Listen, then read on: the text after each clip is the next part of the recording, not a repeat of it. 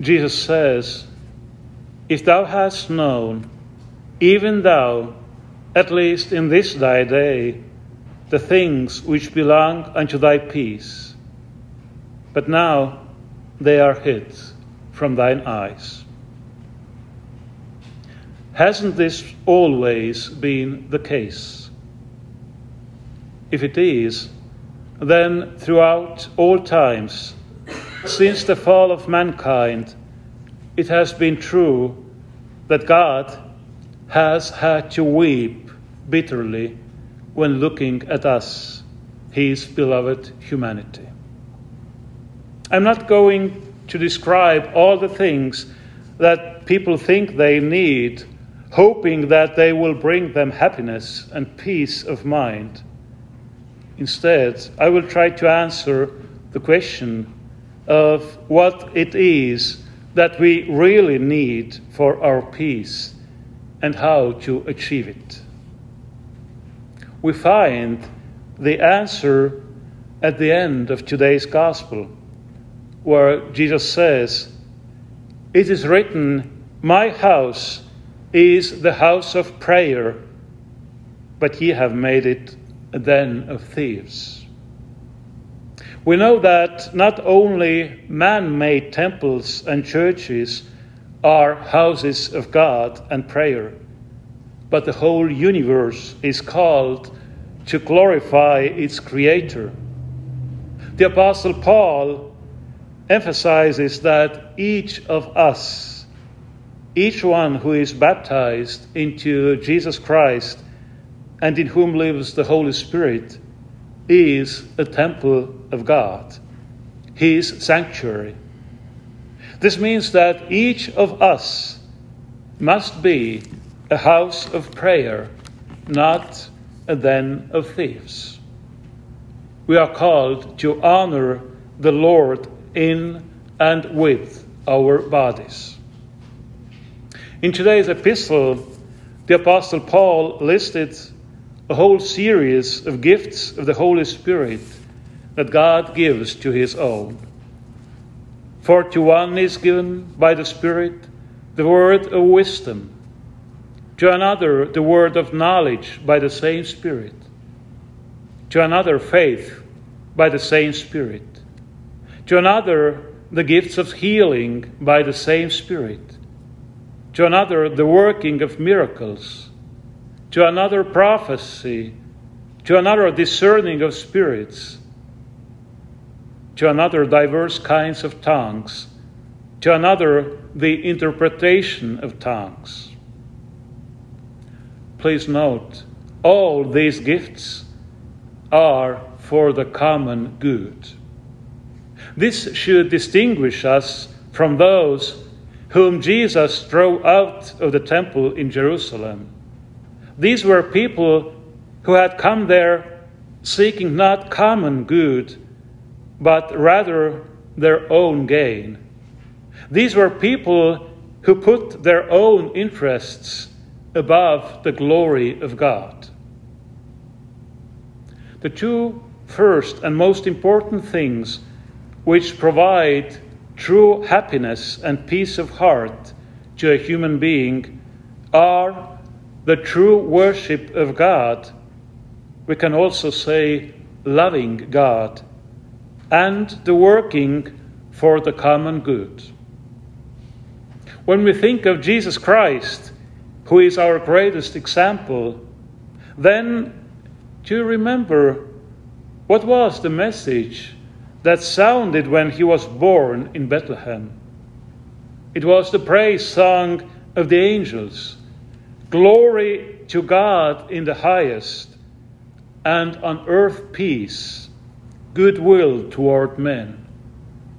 The eternal Word of God became incarnate to give all glory to his Father and bring peace, joy, and happiness to the world. The whole life of Christ was in the service of this purpose. This is what he preached. For this purpose, he helped those in need, healing them, cleansing them from sin, and freeing them from the power of devil.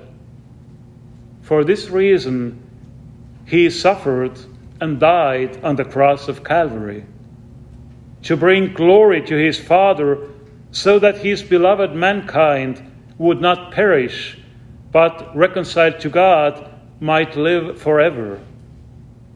In the life of Jesus, the common good and the glory of God belonged inseparably together, and so must it be in our lives. The peace that Jesus speaks of and that he promises us can also be called harmony and perfection. It is this kind of inner peace that fills us with the knowledge that our nature, our way of th- thinking, and our way of life are in harmony with the divine will and purpose. At the beginning of the Holy Scripture, it is said that God entrusted his creation to man, giving him the task of keeping it and cultivating it, thus working for the common good. We know that mankind has not been up to the task and has therefore lost not only paradise, but also the ability to love, trust, and honor God in the right way. True worship of God is a life in sincere, even childlike trust in God, loving Him and relying on Him even despite our faults and mistakes. I remember when my children were small, whenever they broke something, they would come running to me or their mother instead of hiding themselves. Hiding and unfortunately also lying came when they were older and hmm, wiser. When they were small, they ran to us, told us everything honestly, trusting that their father and mother would definitely be able to fix the thing they broke. Of course, we couldn't always fix everything, but that's an immeasurably smaller problem than the question of how to fix broken trust. A person who lives in a lie, who is not honest nor sincere, who does not seek the common good but his own benefit, such a person is incapable of trusting anyone, neither other people nor God. Such a person always sees an ulterior mo- motive in everything, and the image he has of God is also distorted. Instead of a good, loving, generous, merciful, and long suffering Father, he sees in his imagination a cruel and selfish tyrant, quite similar to himself who can neither be trusted nor loved, but only distrusted, hated, and finally denied. This is how it happens that people no longer ask for truth and good, but look for, for what seems to them to be as convenient, safe, and undemanding as possible. The result is typical modern atheism, which is not even so much skepticism, but simply a mental laziness mixed with egotism. The peace for which man was created and for which he longs in his heart can only be found in a paradoxical way. To achieve it, we must be willing to give up our comfort and selfish desires and undertake a challenging, often even painful path of self sacrifice. In order to bring forth fruit a corn of wheat must fall into the ground and die, says our Lord. And this is, this is an inescapable truth for absolutely everyone.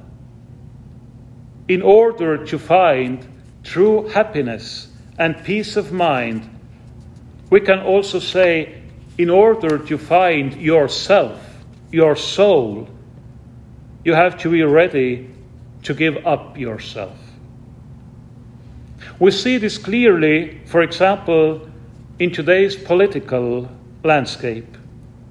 Those who really care about their country and people must be ready for being declared unclean by the political and social mainstream, to be poured over with slander and hate, accused of sins fabricated by political opponents and the media, to be declared first as fools and then as enemies, silenced and cancelled, so that even those who support them in their hearts would in public sing along with the chorus condemning them. Of course, this is not the case only in politics. Unfortunately, our daily life is also full of situations in which those who are not ready to trample other people under their feet turn out to be trampled underfoot themselves. And unfortunately, they themselves may also begin to ask whether it would not be better for them to give up their naive ideals and to start living the same way as everyone else. The result is a war of all against all. Or, as the old saying goes, homo homini lupus est, a man is a wolf to another man. Jesus teaches us a completely different way of thinking and has given us the bright example of his own life. It is the path of self sacrificing love, despite everything, be it insults, persecution, torture, or death. Yes, when we look around us in this world, it may seem that this path leads nowhere. But that's not true. In the end, it is the only path that leads anywhere at all, because all other roads in this world end in death and destruction. Jesus Himself is the path that leads to eternal life, and the only way to walk this path is to walk in His footsteps to follow his very example. I can't promise you an easy or pleasant walk. I'd be lying if I did. But I can assure you of, of two things. First, if you follow the selfish and self interested way of thinking of this world, in the end, not one stone will be left upon another in your life as Jesus said about Jerusalem in today's gospel.